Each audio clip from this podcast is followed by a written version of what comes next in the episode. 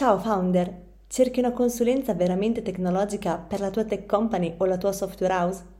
Con Accelerant, il team di Alex Pagnoni ti aiuta a risolvere problemi di team, processo e tecnologia,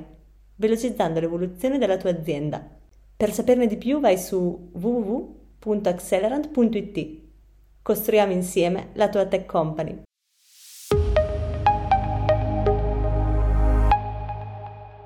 Benvenuti a tutti, benvenuti in questo City Lunch in cui abbiamo ospite con noi Davide Sommacampagna, che è Cloud Engineering Manager di Google Cloud, che ha già fatto una chiacchierata con Alex sul tema di um, cloud sustainability eh, e dati eh, la settimana scorsa durante la puntata del Sitio Show. E oggi, in, durante questo sito lunch, approfondiamo proprio questo argomento, parliamo di sostenibilità tecnologica e innovazione sostenibile quindi che impatto ha effettivamente la sostenibilità sul business e sul modo di lavorare all'interno delle organizzazioni? Quanto pesa la variabile della sostenibilità nelle scelte tecnologiche, se chiaramente viene presa in considerazione, e poi ancora quali sono le sfide che ehm, i clienti, le aziende o comunque le persone, voi eh, diciamo vedete affrontate nella trasformazione digitale lascio la parola ad Alex per introdurre l'argomento. Eccoci qua. Allora, innovazione sostenibile, due concetti che eh, magari non sempre sono visti, eh, possono andare assieme. In realtà, proprio con Davide abbiamo visto che c'è una, un bel vantaggio nel pensare in termini di sostenibilità quando parliamo di tecnologia. E ne parliamo proprio nell'ottica di chi deve prendere decisioni da questo punto di vista qui, perché nel momento in cui noi decidiamo di realizzare un'infrastruttura, una piattaforma un prodotto digitale in un certo modo, in realtà eh, c'è un impatto anche dal punto di vista proprio del, dell'ambiente, della sostenibilità e da diversi punti di vista questo e purtroppo la cosa non è molto ovvia e lo diventa sempre meno man mano che noi ci alziamo diciamo di, di livello decisionale no? quindi magari anche la parte business potrebbe essere ulteriormente non consapevole di certe cose quando in realtà proprio il fatto di eh, andare a investire a prendere decisioni considerando anche la variabile della sostenibilità può portare, portare proprio a temi di innovazione di vari modi, modi che eh, in questo caso possono poi eh, avere anche un vero e proprio vantaggio competitivo. Ci sono tanti motivi, infatti, che dopo abbiamo, magari andiamo un po' a sviscerare ulteriormente con Davide, ma che già in parte abbiamo visto assieme alla Tech Story, che possono essere degli elementi che possono aiutarci a prendere decisioni in maniera diversa, considerando anche questo aspetto qui. E oggi, oltre a questo, vediamo anche la questione dei dati, che anche questo abbiamo visto nella Tech Story, e anche questa in realtà è abbastanza collegata al tema. Lo vediamo in particolare in termini di sfide proprio in ambito dati che le aziende stanno affrontando nel momento in cui vanno a creare un processo, ad esempio, di digital transformation. No? E quindi in questo senso qui, innanzitutto, andiamo a vedere quali sono i risultati del poll che abbiamo fatto nella community, in cui abbiamo chiesto nella vostra esperienza qual è la più grande sfida di trasformazione digitale che vedete oggi. Allora, nessuno ha risposto in termini di costruzione di un sistema che faciliti il controllo dati, mentre la maggior parte delle risposte sono arrivate nel trovare le giuste competenze. E questo qui sicuramente è valido in molti ambiti, infatti lo sappiamo, no? skill shortage, turnover, tutti i temi che vediamo adesso in questo periodo. E in secondo luogo, poi ha avuto risposta anche la, l'opzione di gestire gli aspetti di sicurezza, diciamo la metà delle risposte. Quindi intanto benvenuto Davide, ti volevo chiedere qual è il tuo parere su questo poll e poi vediamo un po' di punti assieme. Tra l'altro abbiamo anche raccolto diverse domande dalla community che dopo ti, ti, ti riportiamo. Ok.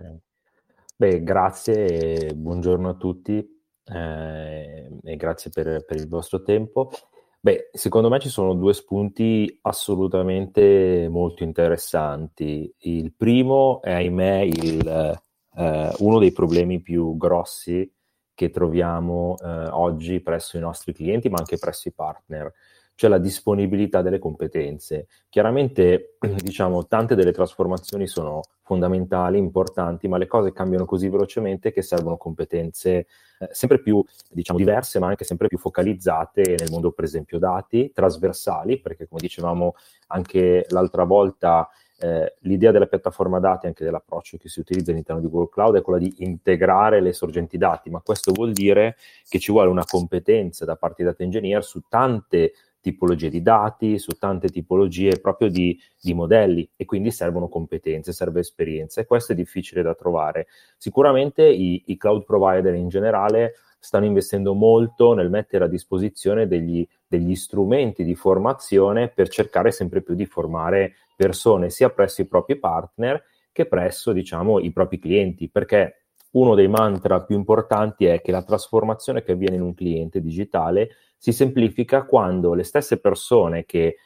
eh, implementano la trasformazione sono, sono, trainate e quindi capiscono al meglio la tecnologia e possono dare il massimo del contributo. E quindi sostanzialmente è come se si fosse tutti sulla stessa barca a remare nella stessa direzione. Quando mancano eh, competenze e quando ci sono disallineamenti anche proprio di conoscenze, eh, diventa più difficile trasformare. E questo va a toccare il secondo punto, la sicurezza.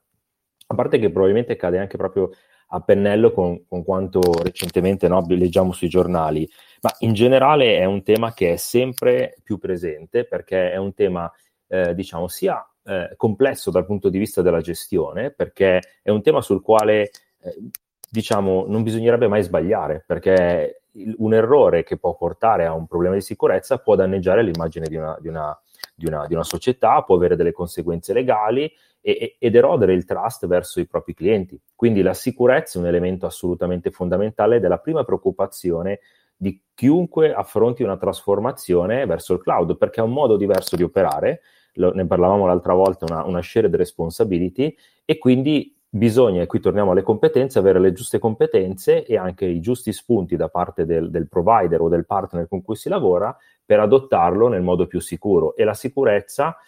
ed è un elemento secondo me molto importante, viene, deve essere adottata sin dal tempo zero. Quindi anche se facciamo un, un progetto che muove pochi dati, magari sono dati non sensibili, non sono dati, però va, va, va resa come requisito fondamentale tanto quanto consigliare a un cliente di partire dalle, dalle cloud foundation, no? quindi dal setup di una piattaforma cloud coerente col proprio modello, per esempio on-premise o col proprio modello multi-cloud. E la sicurezza è uguale, cioè il primo step per poter parlare di qualsiasi processo di trasformazione perché eh, di fatto è uno degli elementi fondamentali. Il cloud, dal mio punto di vista, secondo me, in parte semplifica la gestione di sicurezza, ma lo semplifica perché ha le giuste competenze, nel senso che si è comunque sempre, diciamo, tenuti, sia come partner clienti, e quindi anche chi poi fornisce il training a, a questi due fondamentali attori, a dare il massimo del, della trasparenza e della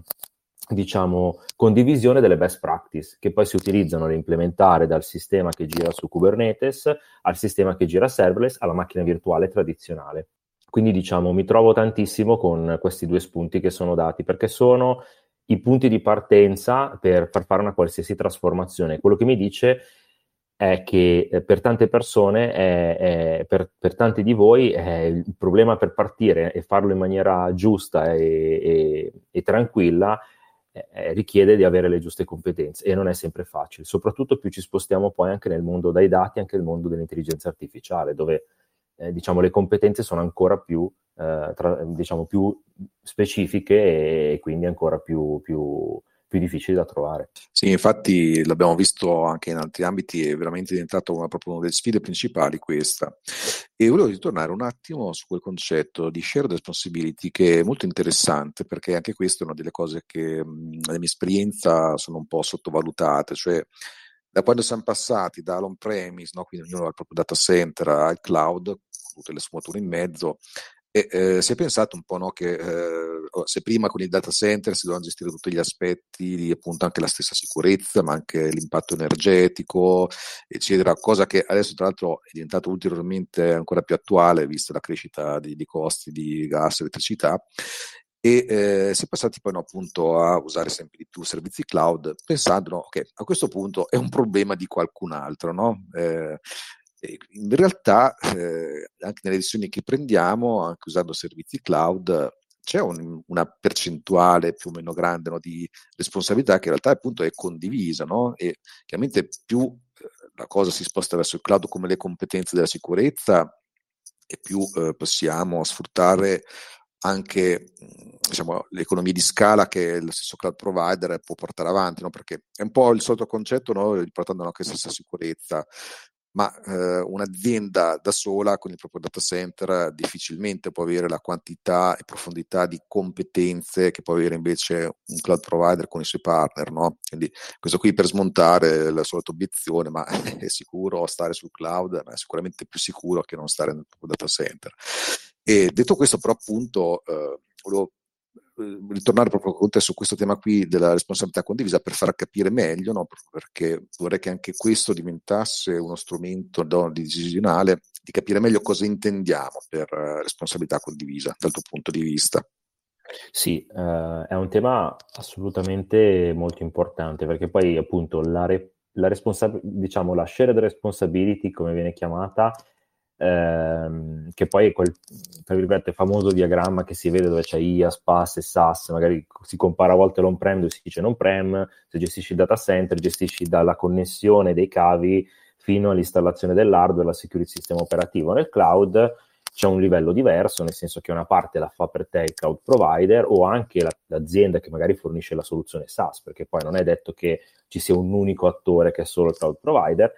però diciamo che il punto principale, mi piace una cosa di questo, di questo tema, è chiamarlo come ultimamente ho sentito chiamare in, per esempio nel caso di Google, shared fate, perché è molto più forte. Mentre shared responsibility condividiamo la responsabilità, però ognuno alla fine potrebbe dire di aver fatto la sua parte,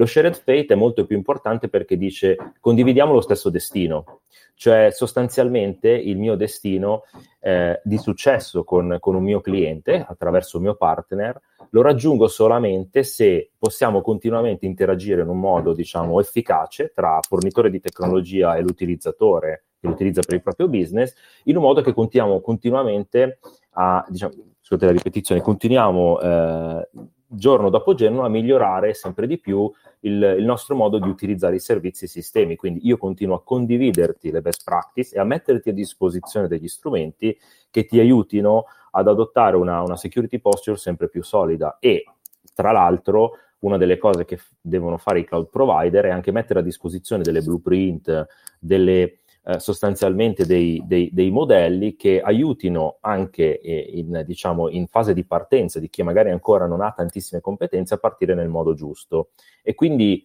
eh, diciamo la, la, la, il tema della, dello shared fate o quantomeno del, della shared responsibility è assolutamente fondamentale e non è un tema di dire io faccio questo, lo faccio bene, tu devi fare la tua parte, devi far bene, ma è proprio shared fate perché se un cliente ha un problema di, di sicurezza,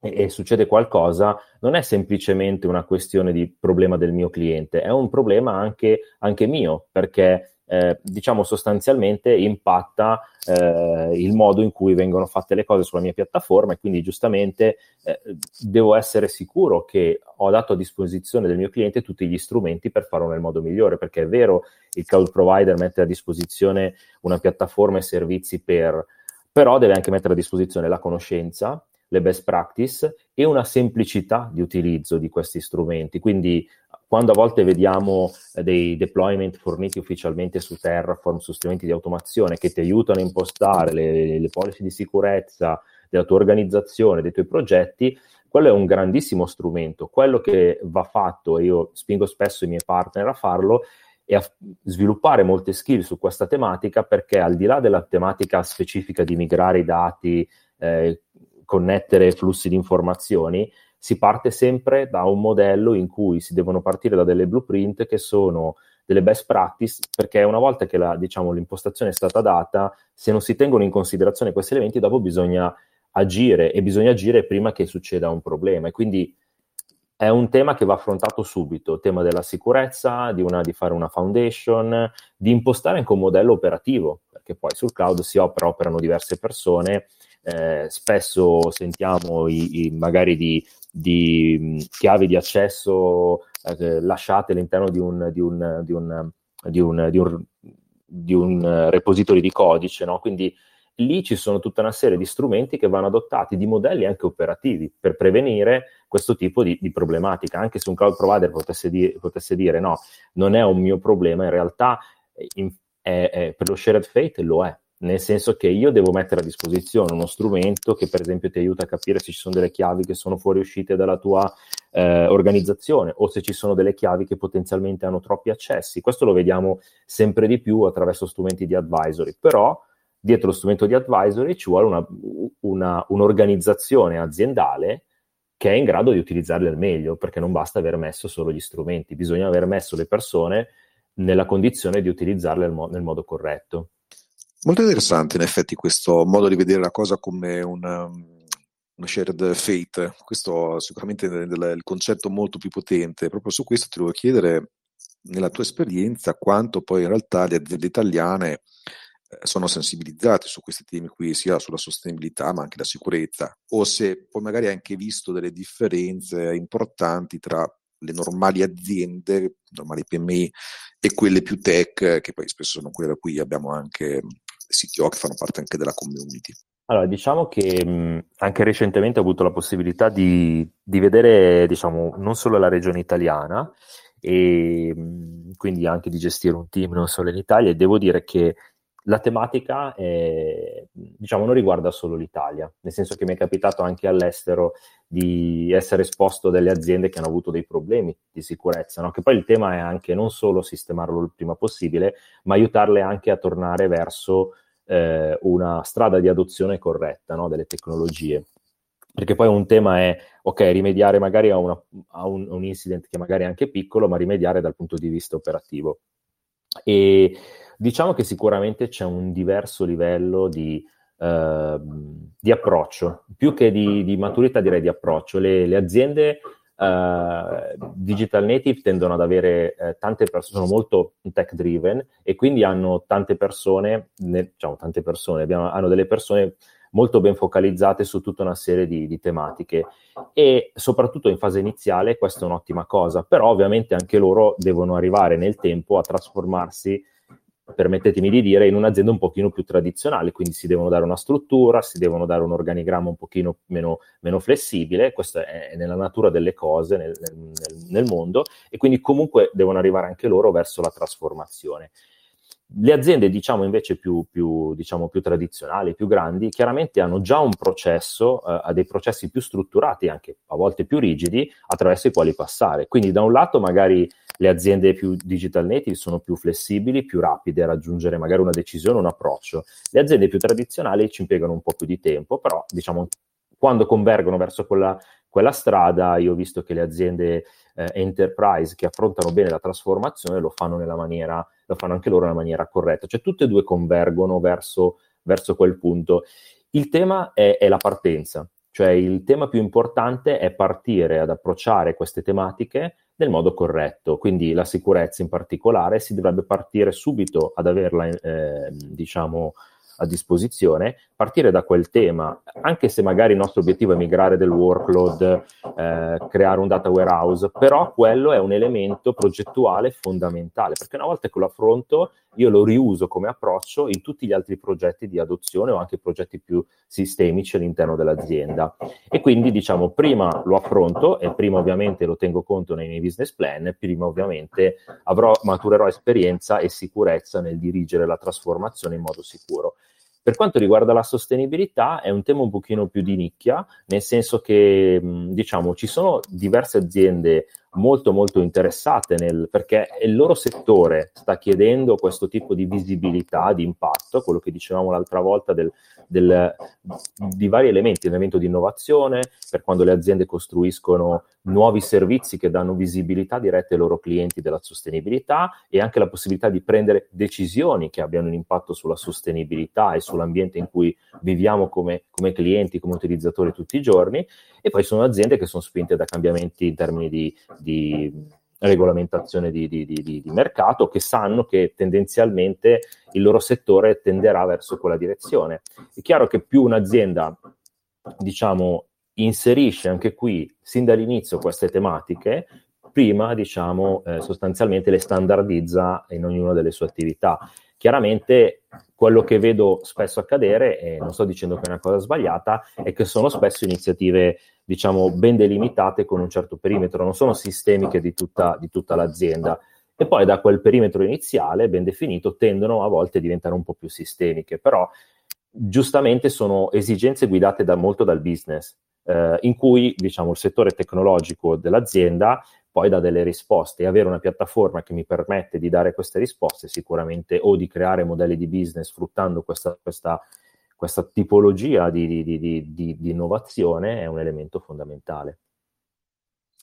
Ma diciamo se hai qualche messaggio, qualche argomento in particolare che mh, hai visto funzionare meglio proprio per far capire l'importanza di questi temi, no? che magari anche proprio per la parte business, per un po' invogliarli a, a entrare nel merito di questo tipo di ragionamenti. Secondo me, eh, diciamo, dal mio punto di vista, quello che ho visto è che più, la, per esempio, il tema della sostenibilità è visto come un tema che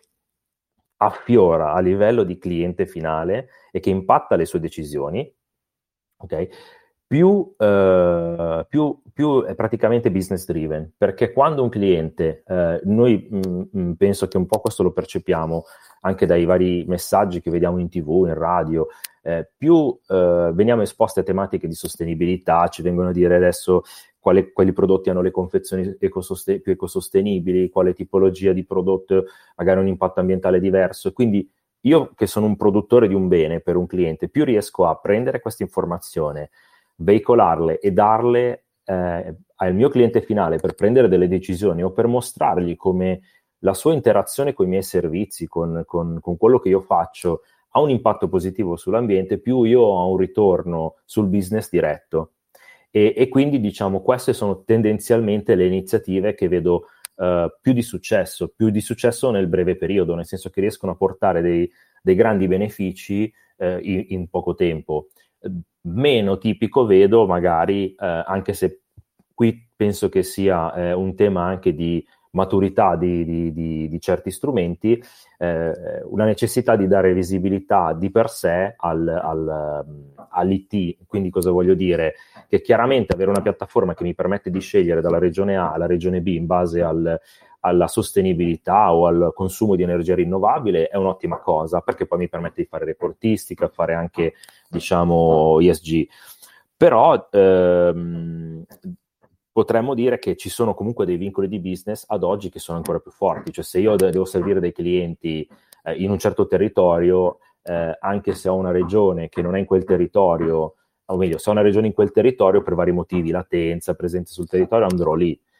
Chiaramente, se invece ho il lusso, tra virgolette, di poter scegliere e avere un provider che mi dà degli insight, eh, sicuramente un beneficio. L'altra cosa positiva che trovo nella maturazione dei servizi, lo vedo questo in Google Cloud, è la possibilità di vedere anche l'impatto che hanno le mie scelte di eh, utilizzo dei servizi, no? quindi quando utilizzo un servizio qual è l'impatto che ha e se faccio certe azioni quale, quale, impatto questa cosa ha. Sarebbe come dire che in casa mia, eh, nell'utilizzo che faccio tutti i giorni di ogni elettrodomestico, ogni apparecchio che consuma energia, io ho una dashboard che mi dice, ok, se questo lo spegni, lo stai, cioè magari mi ricorda, ehi, la luce la stai tenendo troppo accesa, non c'è nessuno in quella stanza, o magari stai facendo andare le lavatrici a, a mezzo carico quando potresti essere più efficace. E quindi è anche una questione di aiutare nella parte IT, la vedo un, un, aiuto all'IT ad essere più efficace nell'usare le risorse in maniera sostenibile, che poi,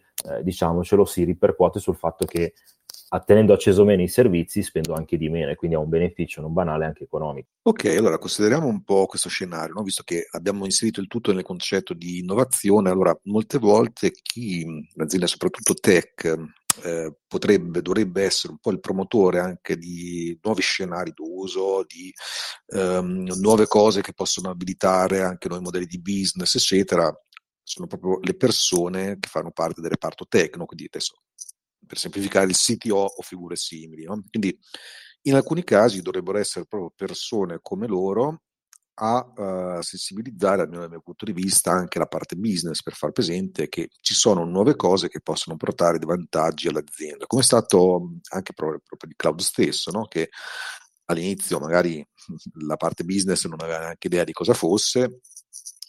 Però poi si è capito che con il cloud si possono proprio veramente abilitare nuovi modelli di business che prima non erano possibili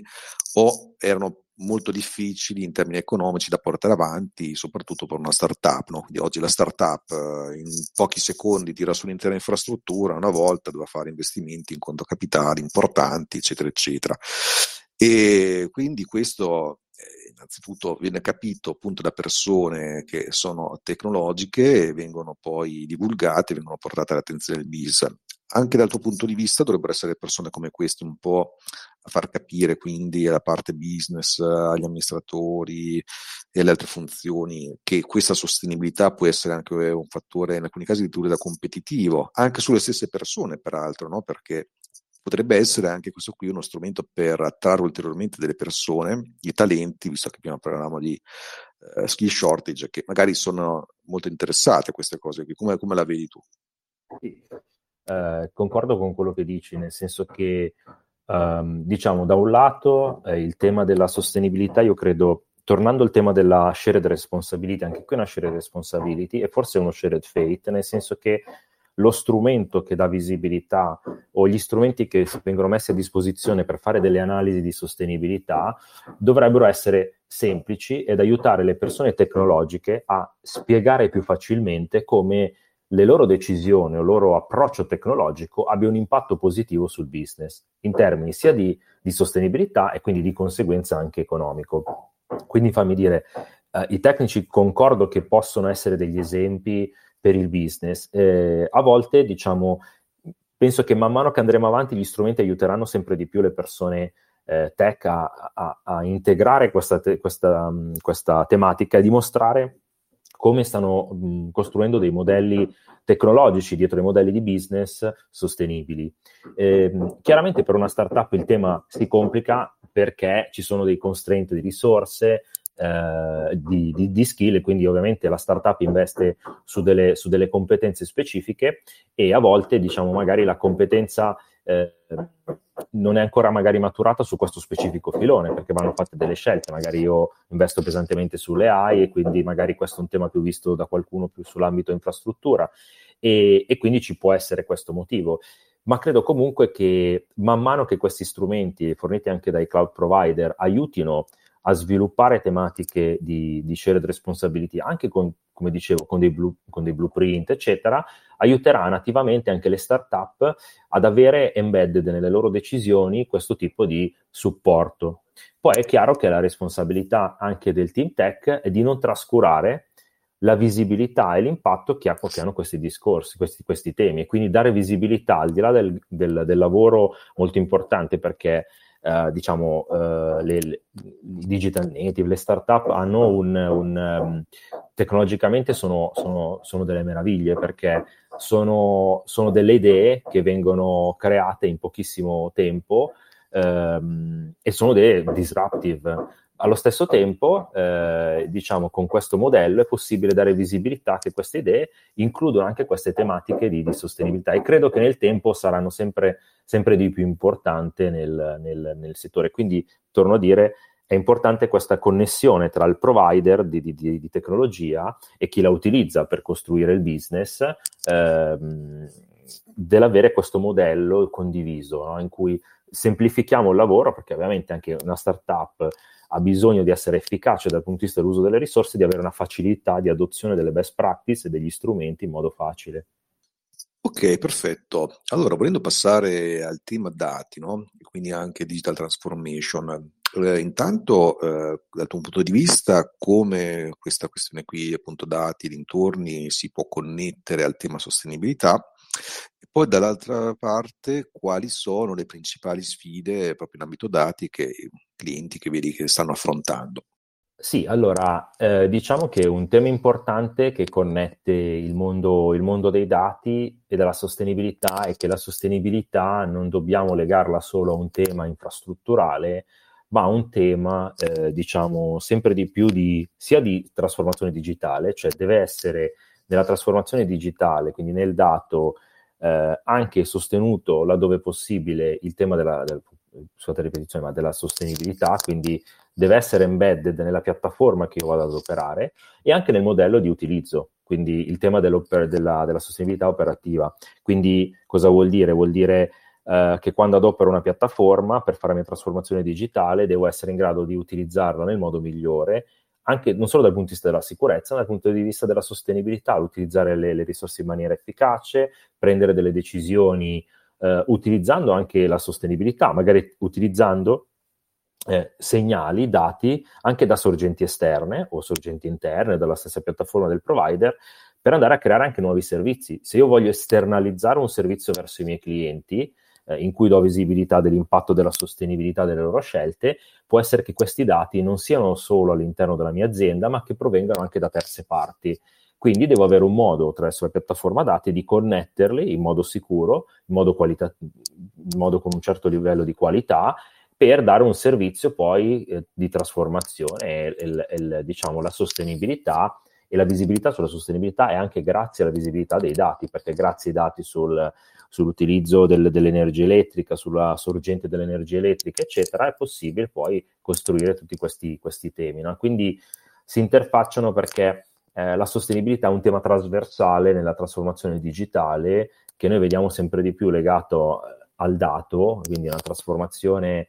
noi diciamo siamo nell'era in cui il cloud trasforma digitalmente i clienti, non è più un'era in cui il cloud è infrastruttura o diciamo un, un, um, un offloading della propria infrastruttura on-prem sul cloud, ma è una possibilità di trasformazione per le aziende più tradizionali o per le aziende magari digital native, startup, è possibilità di disruption, di entrare in un mercato e in poco tempo creare un, andare a coprire un nuovo needs, risolvere un problema in modo diverso.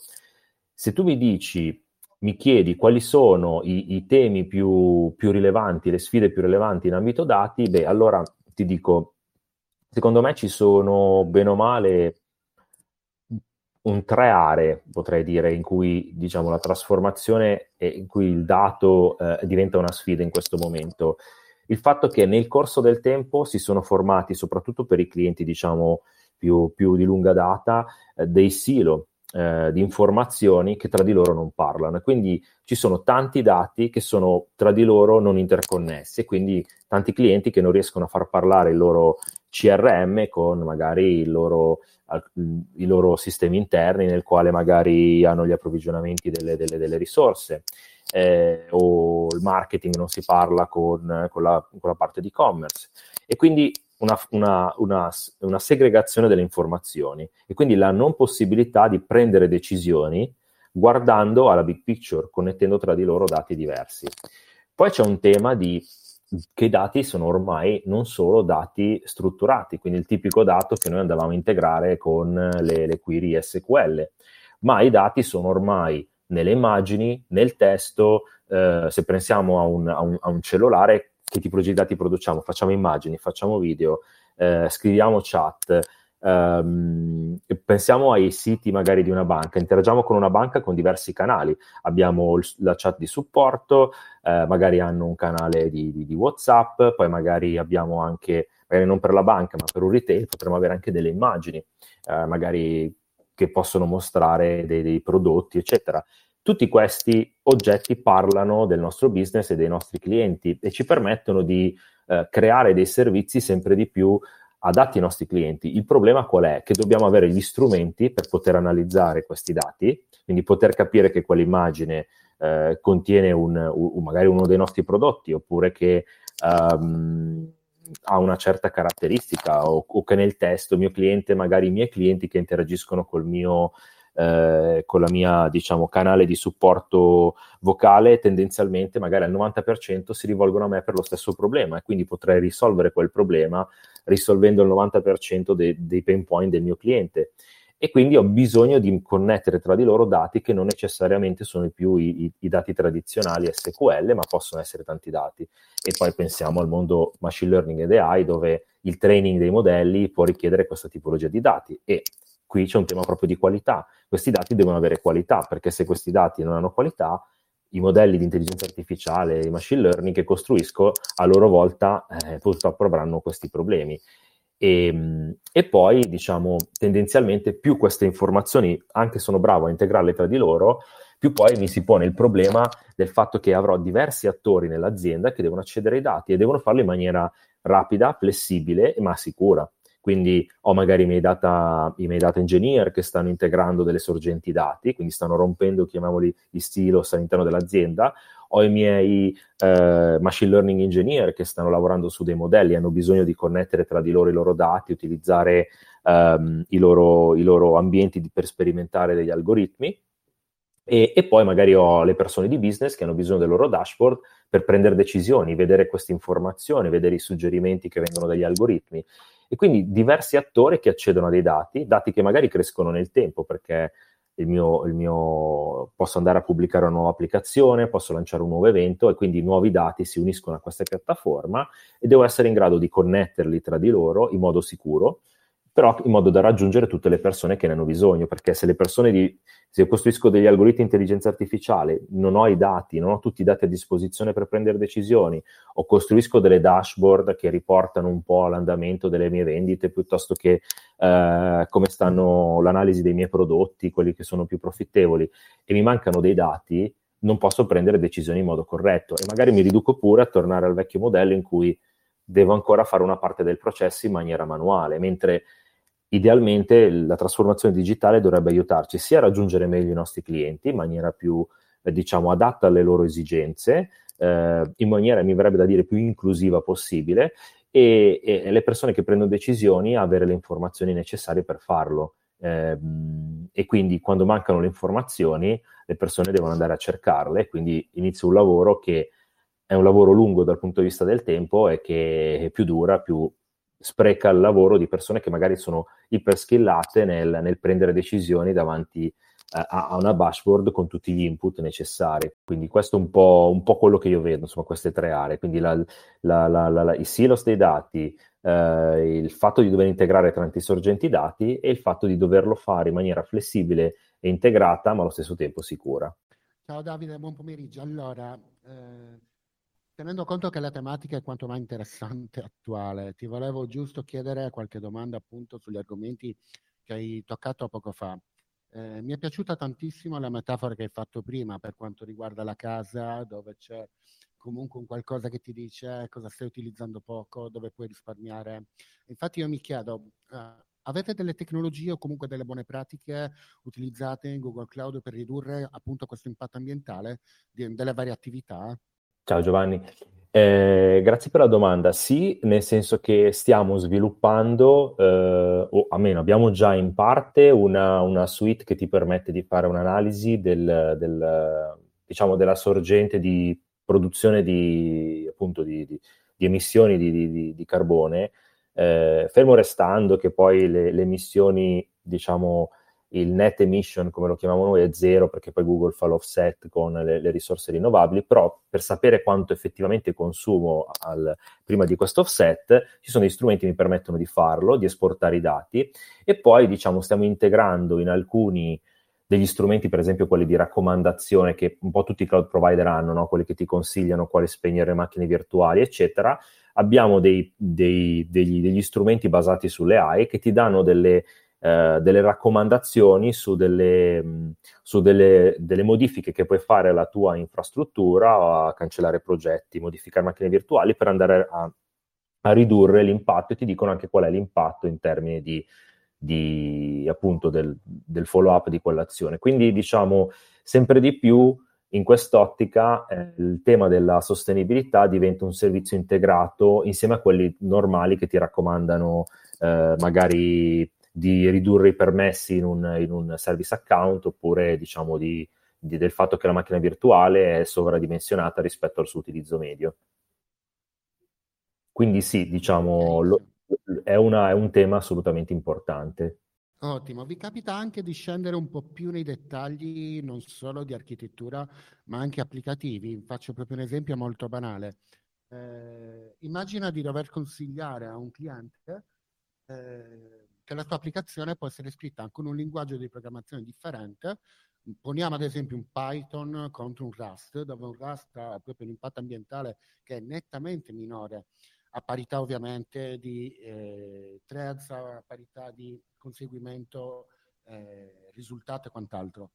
Vi capita appunto di magari di consigliare anche questo al cliente, di dire guarda che la tua applicazione se la fai con questo linguaggio avrai un impatto ambientale molto minore? Diciamo che nel tema del, del più sull'applicativo in questo momento non credo ci sia qualcosa ancora di davvero integrato, cioè diciamo questa parte sia ancora ehm, coperta. So che man mano che stiamo andando avanti stiamo coprendo sempre più servizi con questo tema, quindi quello che mi immagino è che sia possibile, diciamo, eh, nel tempo poter stimare eh, st- la stessa cosa in, in, diciamo, implementato in due modi diversi. Non abbiamo ancora un servizio che magari ti dà una raccomandazione così specifica sulle scelte architetturali a livello applicativo che vengono fatte, se non a livello di macro servizi, diciamo della parte sottostante. E è un tema interessante perché ricordo che qualche anno fa partecipai in un'altra azienda a un progetto della comunità europea che era finalizzato proprio ad andare a creare dei, dei, delle API per andare a, a, mettere dei morsetti applicativi nel quale misurare la funzione quanto costava, diciamo, no? Quindi eh, sicuramente credo che poi, diciamo in generale, attendere in futuro man mano che questi strumenti verranno utilizzati, da prima per capire a livello architetturale la scelta di un servizio, di una configurazione che impatto ha,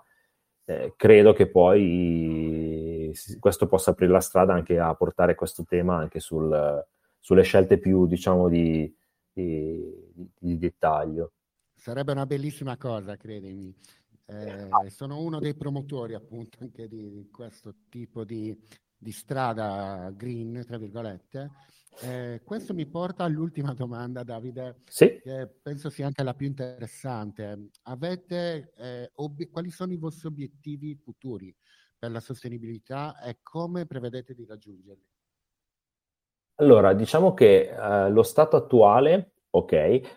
una cosa che, tra virgolette, siamo già riusciti a, ad ottenere eh, è quel famoso tema della, mh, mm, dello zero net emission, no? Quindi sostanzialmente eh, per ogni, diciamo, matchiamo la quantità di, di, di, energia elettrica utilizzata da fonti non rinnovabili con fonti rinnovabili, questo dal 2017. Ma grazie al fatto che questo tema ehm, è sempre stato un tema che ha molto appassionato, diciamo, gli ingegneri di Google Cloud, no? Quindi questa cosa è stata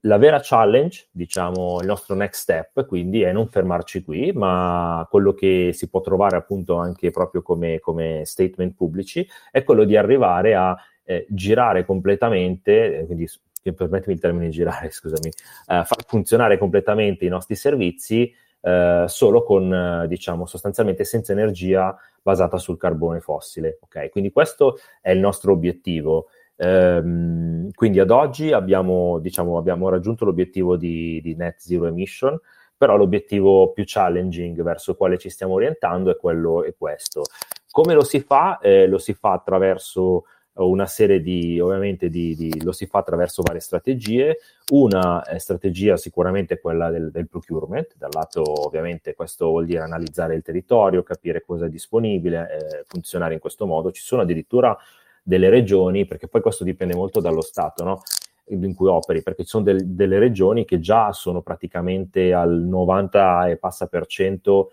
basate su fonti rinnovabili e poi il problema è H24, perché poi il tema della, dell'energia rinnovabile è che deve essere disponibile H24, no? invece sappiamo che alcune fonti dipendono appunto dal, dalla, dal, dall'orario del giorno, eccetera. Quindi l'obiettivo è diventare, eh, diciamo, completamente uh, carbon free, eh, si pensa entro il 2030 e mh, mm,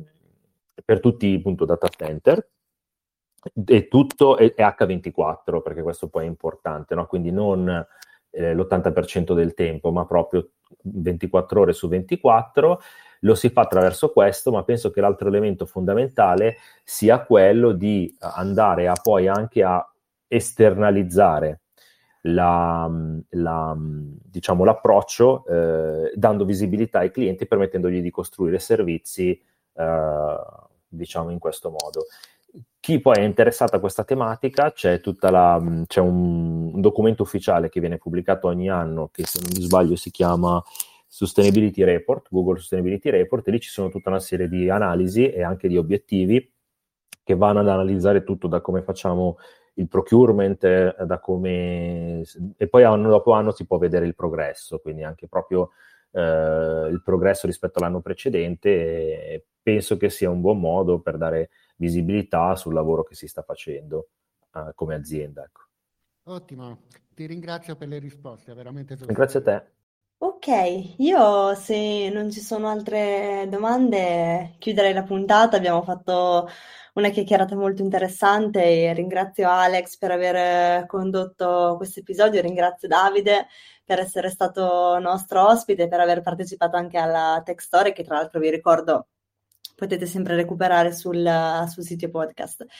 E um, vi faccio qualche reminder come al solito prima di salutarvi e vi ricordo l'appuntamento sempre con il sito Lunch della prossima settimana e alla stessa ora, quindi 13-14 su Telegram, avremo ospite Alberto Marchinelli che è IT Country Manager di GFT Technologies e parleremo insieme di come migliorare il servizio offerto è già uscita una puntata del sito show su questo tema con Alberto ed Alex che potete ascoltare sempre sul sito podcast. E um, vi ricordo ancora una volta il workshop che avremo con PolyHub il 2 marzo alle ore 18 e um, eh, che, a cui potete fare la registrazione su, su, Zoom o sul nostro blog nella sezione eventi oppure trovate l'evento condiviso sul canale events della community. E poi vi ricordo anche che è, uscito, eh, è uscita la data e tutte le informazioni sul prossimo sito Meet, quindi il prossimo evento che avremo live, che faremo il 15 marzo a Milano, nella sede di Bildo e lo sponsor dell'evento è Twilio, quindi faremo una prima parte di talk con gli esperti di Twilio, parleremo di Modern Customer Engagement e poi avremo una seconda parte di aperitivo networking. Potete trovare tutte le informazioni e i vari link per acquistare biglietti sempre sul nostro blog, nella sezione eventi, sul blog del sito Mastermind oppure sempre sul canale events della community su Slack. Io vi ringrazio tutti per aver partecipato e vi auguro una buona giornata e buon lavoro. Ciao a tutti. Ciao. Ciao. Ciao a tutti, grazie.